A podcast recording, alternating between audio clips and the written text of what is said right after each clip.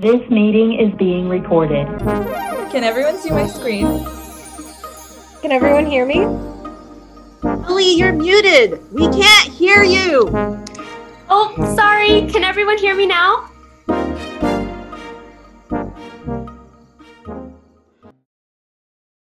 Hi, everyone. Welcome back to Politics Under the Microscope. We are here today with Fareed Abou-Harb, who is a graduate student at Rockefeller University currently and recently defended. We are also here with Caitlin Gilbert, PhD, who just finished her doctorate at Rockefeller and has now entered the workforce, working as a journalist.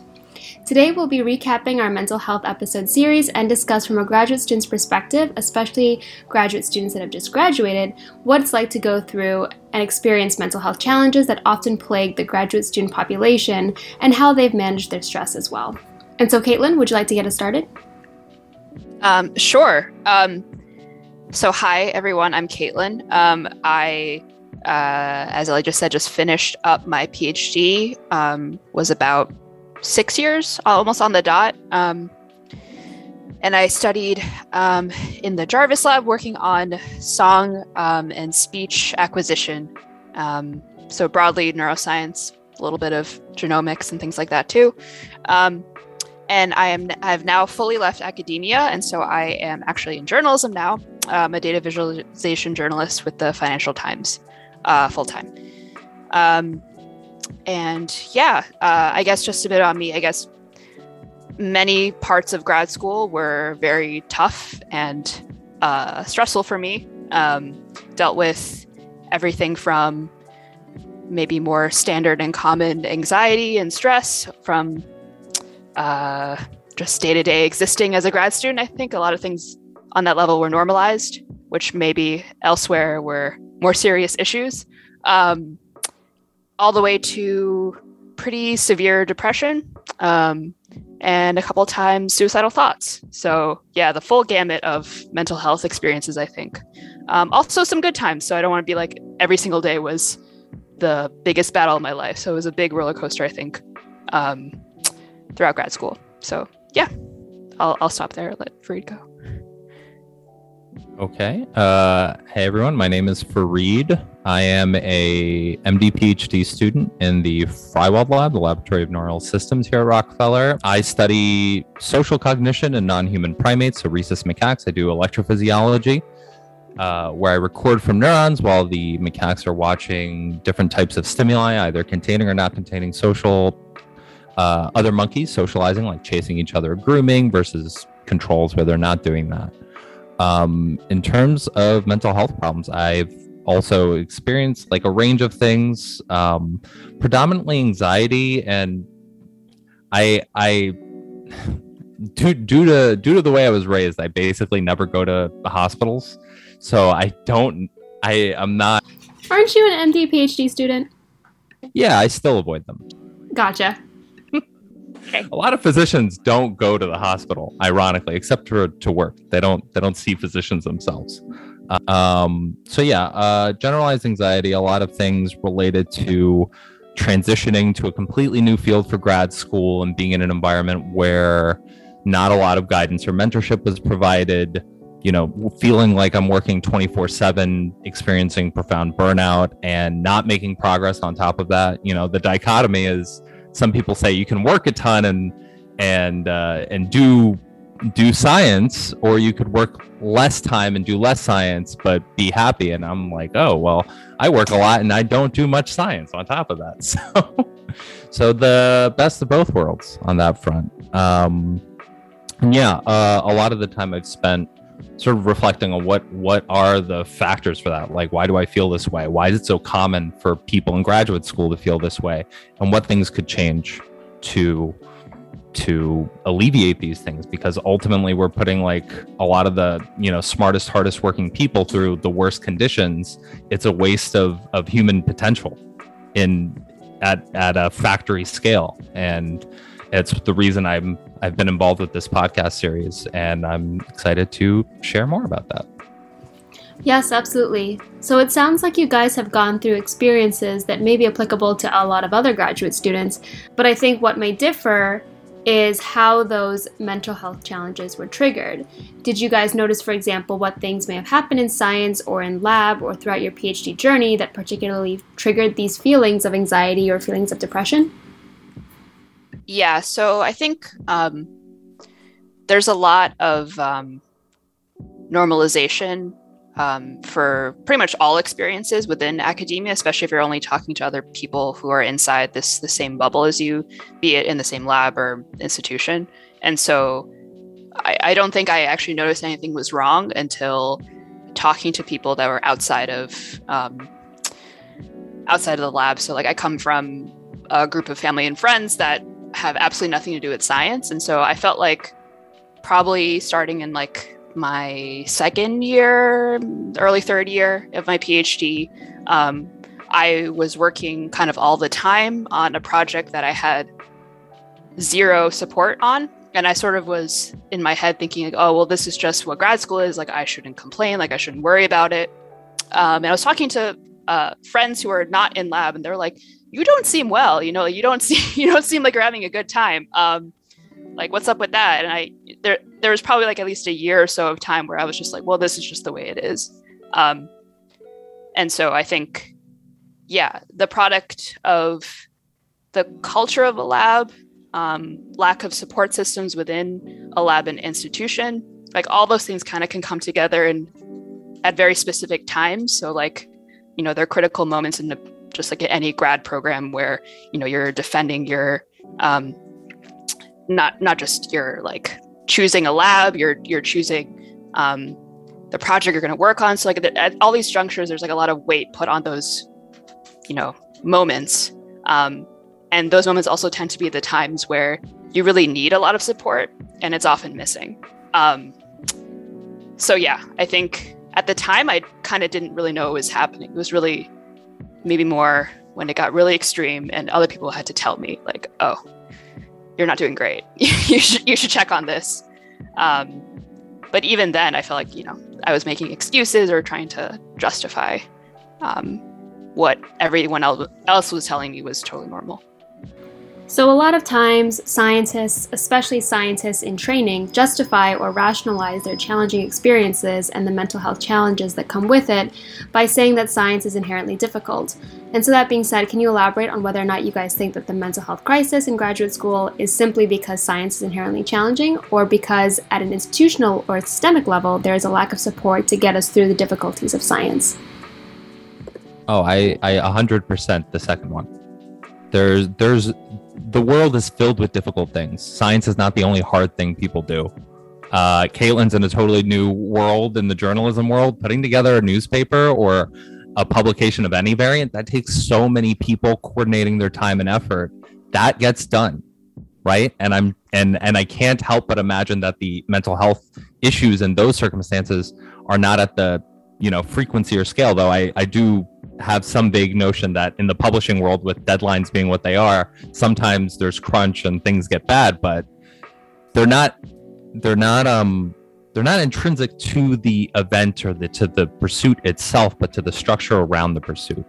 I think when it comes to science, it's a systemic problem, because not only are students often left with little support and little guidance for what needs to be done or the training to actually learn how to navigate that space.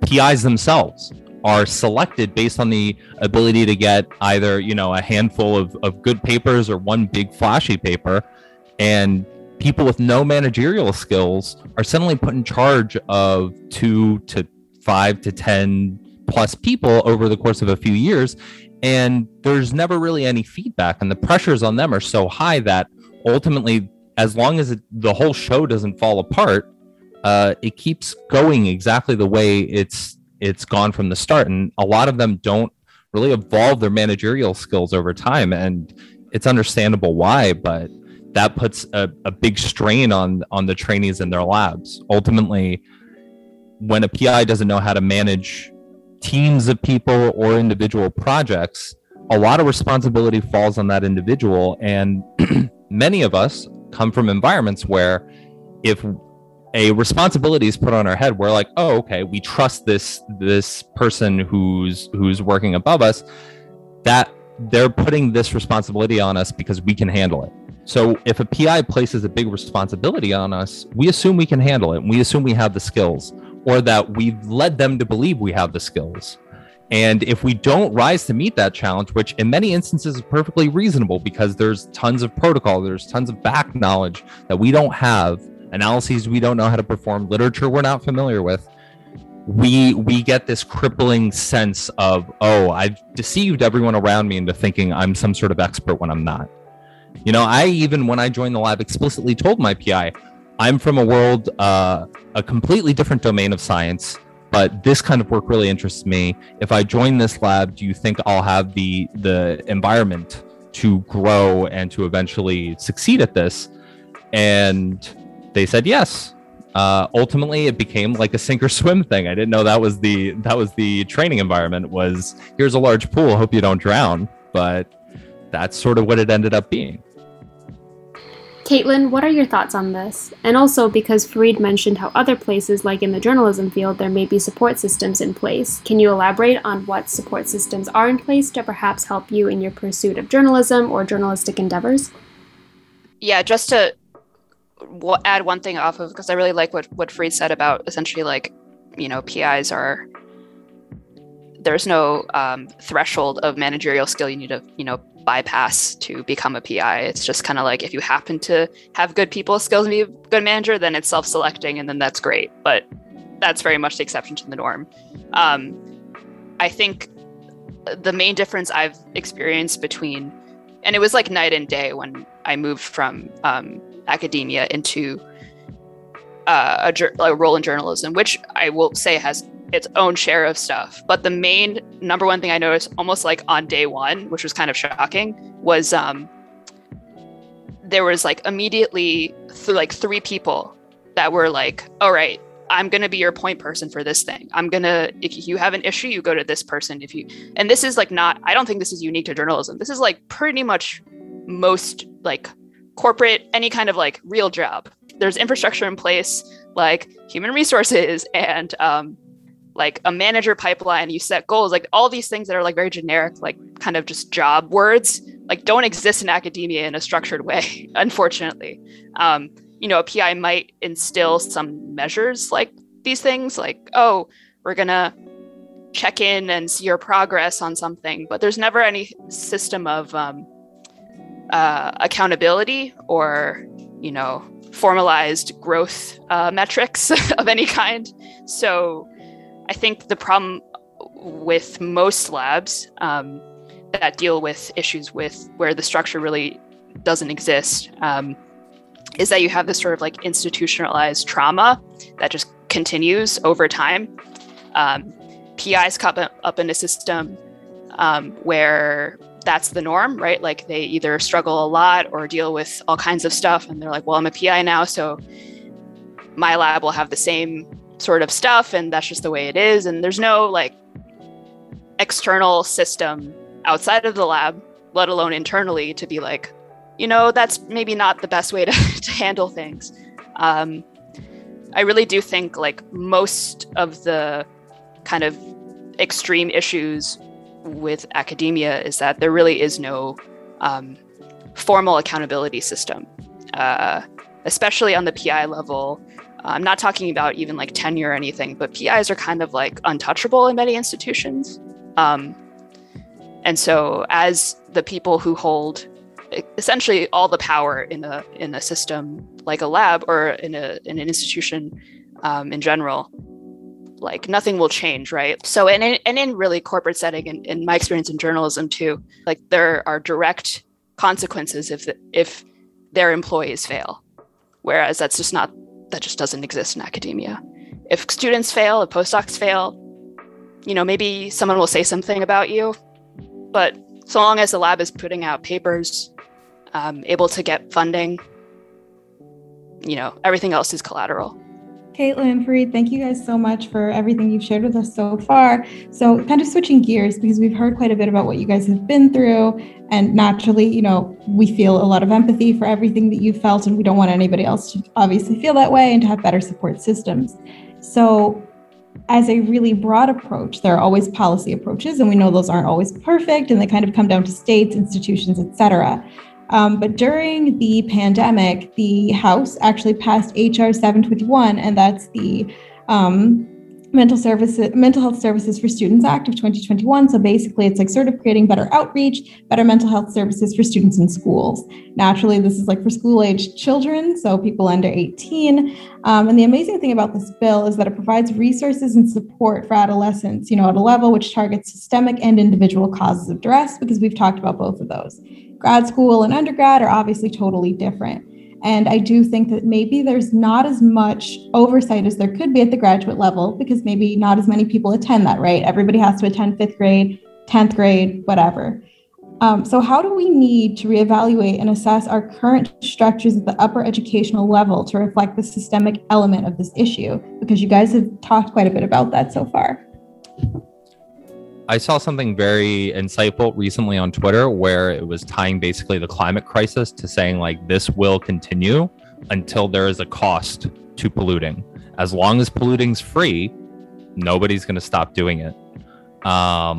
I think something similar needs to go on in NIH funding when it comes to mentorship. Obviously, the devil's in the details for this, but you can have an endocrinologist on every corner. If every other corner has a McDonald's on it, those physicians aren't going to stop the diabetes. Like, ultimately, we can have all the mental health services available to graduate students as much as we want, but if the system that's generating those problems is still in place, then we're just gonna. It's a Band-Aid, right? It's like an ounce of prevention is worth a pound of cure. We shouldn't be focused on curing these things. Obviously, people with the problems need, cures are good, but at a systemic level, relying on cure is a bad move. Preventative health is far better. So if I had to propose something, it would be tying some method of getting a read on how labs treat their people. Are they going on to the next stage of the career that they're looking to get when they initially come in? Are they regularly feeling like they're doing well? I can't imagine what the system would look like, because obviously, having students directly write things would be problematic, because PIs might retaliate if they write bad things, ironically. But yeah, ultimately, it needs to be tied to funding. Ultimately, government employees are public servants, and PIs who get tons of NIH money should more see themselves as shepherds of that money and public servants who are using those funds to help solve public problems. And one of the roles needs to be to train subsequent generations of scientists. So until there is some tracking for how PIs are treating students and consequences for those treatments being bad, also at the postdoc level, either at the institution, where if many students are reporting problems to the dean's office, for instance, maybe a PI doesn't need to have graduate students anymore for fellowships.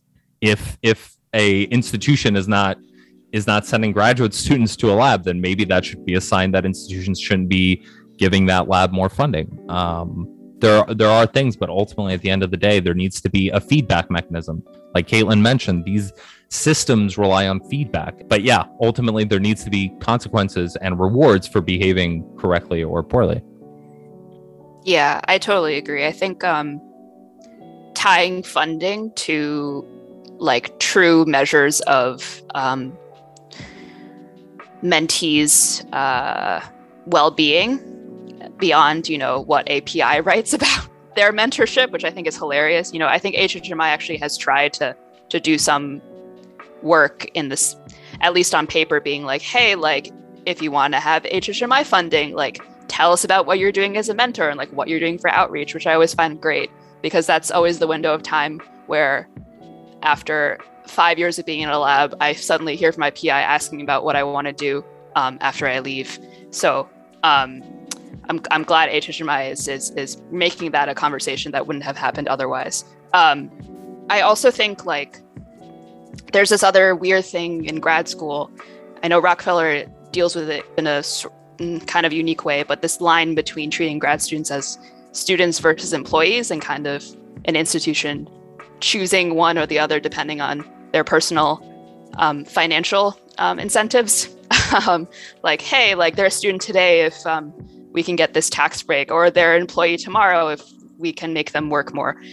You know, I can go on about that divide, but some sort of like standardized and systemic protections for grad students as a group of people, because it's really haphazard right now. I know this is tied to like immigration stuff as well too. The past few years has been pretty messy with that. But yeah, grad students in particular, I think they often sort of get recategorized depending on the powers that be's, you know, personal preferences. So classing them as a protected group of, you know, individuals that all are experiencing very similar problems is part of actually establishing policy to create this infrastructure. I've actually been wanting to talk about this employee thing, because obviously I don't know if this is true for all graduate schools, but at least the ones that I'm familiar with, our stipend is taxable income. It is not a scholarship, it is not tax exempt. And so we are essentially taxed like we are employees. And so I think because we are taxed like employees, if we're treated as such, we should have an HR department. You know, we should have more of those structures in place that help employees in an actual workplace. If you're going to tax us like that, I feel like it's an important point. Or instead, don't tax us and actually treat us like students. I feel like it can go both ways, and it can benefit us if we actually frame it in that context. But go ahead, Fareed. One other thing at the systemic level, I think, is when it comes to graduate students, we are exceptionally tied to our labs in ways that few other employees of any variant are. So if you're in a lab and you spent, let's say, 3 or 4 years there, if you want to leave, in a lot of ways, you don't have anything to show for it. As an employee somewhere else, if you work at a job for 3 or 4 years and the job is bad, it's perfectly normal to leave. And you've been paid, you have maybe a letter of reference, etc. But in graduate school, you are, as soon as you begin, you have to make that choice of, okay, things have gotten bad. Have they gotten so bad that I'm willing to throw out the last 2 or 3 years of my life? Can I just tolerate it? I think a lot of instances of abuse stem from the unsavory alternatives, right? As graduate students, once we're in somebody's lab, it's a tremendous sunk cost to leave the lab. And on top of the scientific side of things, oftentimes the major contributor to where we can go next is the PI themselves, right? They have to write you a letter of recommendation. So it sets up a system where this PI has total and unmitigated power over your destiny, basically, for the next couple of years. And if you stay in academia, for longer still, because oftentimes you need to go back to them for letters of recommendation. So this also, I think, ties into these systematic problems where the power imbalance is very dramatic between a PI and their students and trainees. I think that's a particularly serious challenge, of course, and maybe something that we have to evaluate as we look at academia. But I appreciate both of you, of course, we all do, for your perspectives on this, because it is a pretty serious problem. It's pretty extensive. And there need to be more people who really discuss it, talking about these challenges, talking about the fact that it's okay to be anxious if you're going into lab, or why are you anxious? How do we get to the bottom of that? Is it individual? Is it systemic? How do we actually target both of these things in a way that we don't have more kids leaving grad school, that we have more people who are energized and excited, especially about pursuing PhDs in science, and they don't pursue them with this fear that I'm going to hate it by the time I finish it, right? You know, I think it really changes your opinion if you hate something the entire time you're studying it and then you make it to the end, right? You have this jaded opinion of it, and we don't want more of those. We want more scientists. We want to see more people, frankly, who are healthy, happy scientists in society. We don't want people saying, I had to endure this, you need to endure it too, right? We really need to get to the root of that. And it's not always individual. Sometimes it is systemic or vice versa. So thank you guys so much for all that you've shared with us. And, you know, hopefully we can see some things change, maybe at a more localized level, school to school. Maybe we can see things change in terms of legislation, or at least given legislation that we can sort of use as a baseline to modify other places. Yeah, I think that this was a really great discussion. I think one final question to end this episode on is really, what advice do you have for current graduate students who may be experiencing the challenges that you guys have gone through? What can students like us really do to manage our stress or to actually enact change? I think it does depend on your institution and like what already exists there. I know outside of Rockefeller, I've had friends who, you know, there's power in numbers. And so as a community, like students can come together and advocate for what they deserve. So whether or not that's like full on unionization, or it's literally just like, I know at Rockefeller, there was a big effort done just to have a sexual harassment survey done. So I'm like 100% supportive of advocacy, but there is power in numbers. I 100% agree with everything Caitlin said. In addition to some of the things about how to stay well as an individual, I would say look to people who have been through the experience you're going through and talk to them and realize that you're not alone. I think that's what a lot of things boil down to, is the catastrophic thinking that starts to brew in our heads. It's like we're uniquely dumb or ill-positioned or anything like that. And the truth is, whatever we're experiencing, others have experienced it and they can help us through it, or at least shine a light on the path that we're heading down.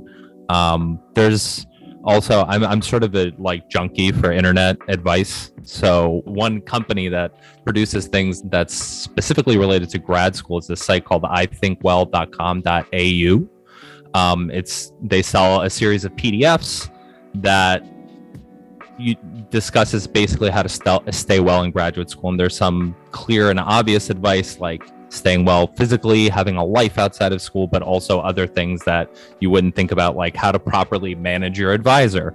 Most people think that's your manager manages you, but oftentimes there's a bottom up managing that can also really help smooth your journey through grad school. So ultimately, outside of that, also, if you decide to stay in academia, remember the difficulties you experienced and try not to incur them onto other people. Sometimes it's so easy for people who have wrongs done to them to perpetuate those wrongs to other people. And I think one of the things that's going to be central to breaking that cycle is just really reminding people of their own experiences and asking themselves if they want to be part of the change, then they need to turn that around explicitly and intentionally.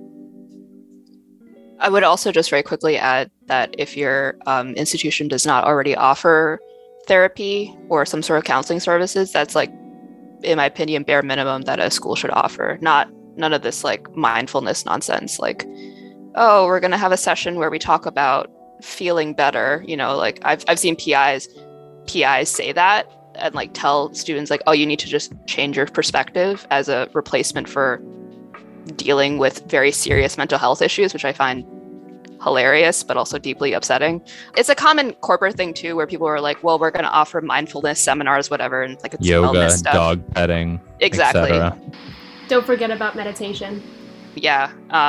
All the fun things that are ways institutions get around serious, therapy and counseling services. Absolutely. Well, thank you so much, Fareed and Caitlin. Everything that you guys have provided so far, all of these insights are so valuable, especially for graduate students that are just starting out and are just starting to experience these very challenging times in their mental health. Thank you both so much for your time. And thank you to our audience for tuning in to this episode of Politics Under the Microscope.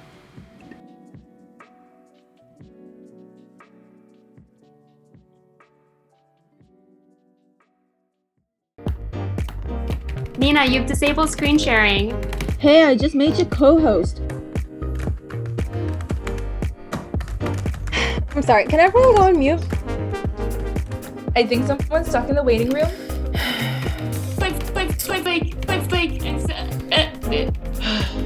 You're breaking up again, Ellie.